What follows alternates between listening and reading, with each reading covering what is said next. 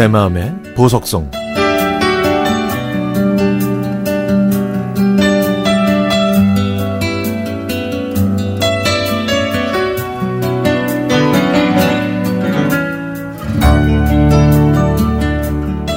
남에게 싫은 소리 못하고 거절 못하는 남편이 10여 년 전에 큰 사고를 쳤습니다.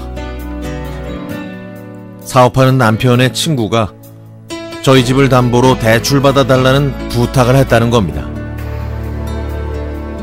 남편은 완강히 거절한 저 몰래 친구에게 집을 담보로 대출을 받아주고 말았죠. 그리고 어느 날 집으로 날라온 우편물.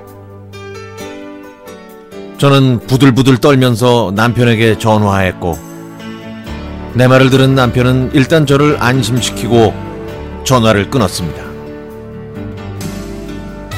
그리고 새벽 2시에 술에 취한 모습으로 들어왔죠. 자기야, 자기야 미안해.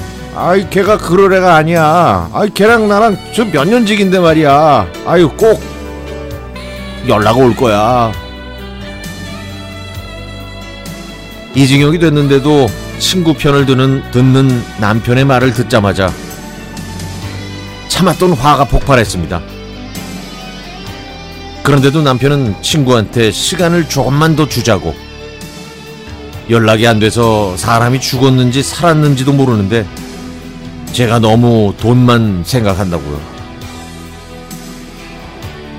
아, 화를 내야 할 사람은 저인데 남편은 오히려 친구를 두둔하고 있으니 저는 어이가 없었죠.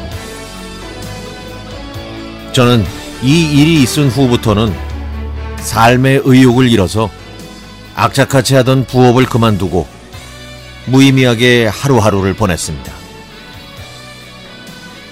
뒤늦게 저를 걱정한 남편은 조심스럽게 친정집 근처로 이사하자고 제안했죠.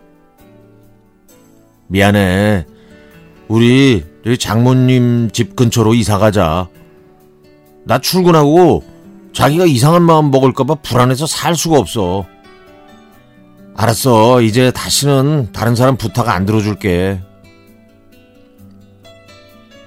그래서 살던 집은 처분하고 대출금을 정리하고 친정 엄마가 사시는 동네에 있는 작은 월세 아파트로 이사했습니다. 이사하던 날 엄마는 펑펑 우시면서도 제 마음을 보듬어 주시는 위로의 말씀도 해 주셨죠. 그다음부터 엄마는 제게 무슨 일이라도 있을까봐 수시로 오셨고 시간이 흐르니까 과연 엄마 말씀대로 사라지더군요.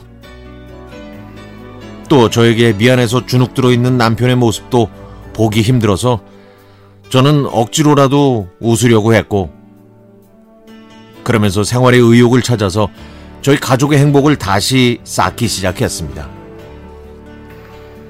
남편과의 관계가 조금씩 좋아지던 어느 날 저녁에 남편에게 전화가 왔습니다. 저희 집을 이렇게 만든 남편 친구에 대한 소식이었죠. 그 친구가 전화해서 빚진 돈의 일부를 입금했고 이걸 확인한 남편이 기뻐서 저에게 전화를 한 겁니다.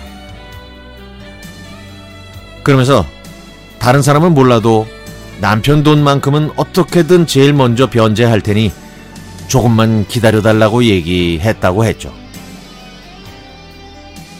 그날 저녁 저와 남편은 돈이 입금된 통장을 부여잡고 펑펑 울었습니다. 저는 남편을 꼭 안아주면서 당신은 좋은 사람이라고 당신 친구가 그걸 알기 때문에 우리 돈부터 먼저 갚은 것 같다고 말했죠. 그리고 절대로 보증이나 대출은 안 하겠다는 다짐도 받았습니다. 미련할 정도로 남을 잘 믿고 도와주고 끝까지 배려해주고 걱정하는 남편의 마음 덕분에 이런 행복한 소식이 전해진 것 같아요. 이제 우리 가족에게도 안 좋은 일보다 좋은 일이 조금 더 많이 있었으면 좋겠고 남편이 이제는 미안한 마음을 덜어내고 편하게 지냈으면 좋겠습니다.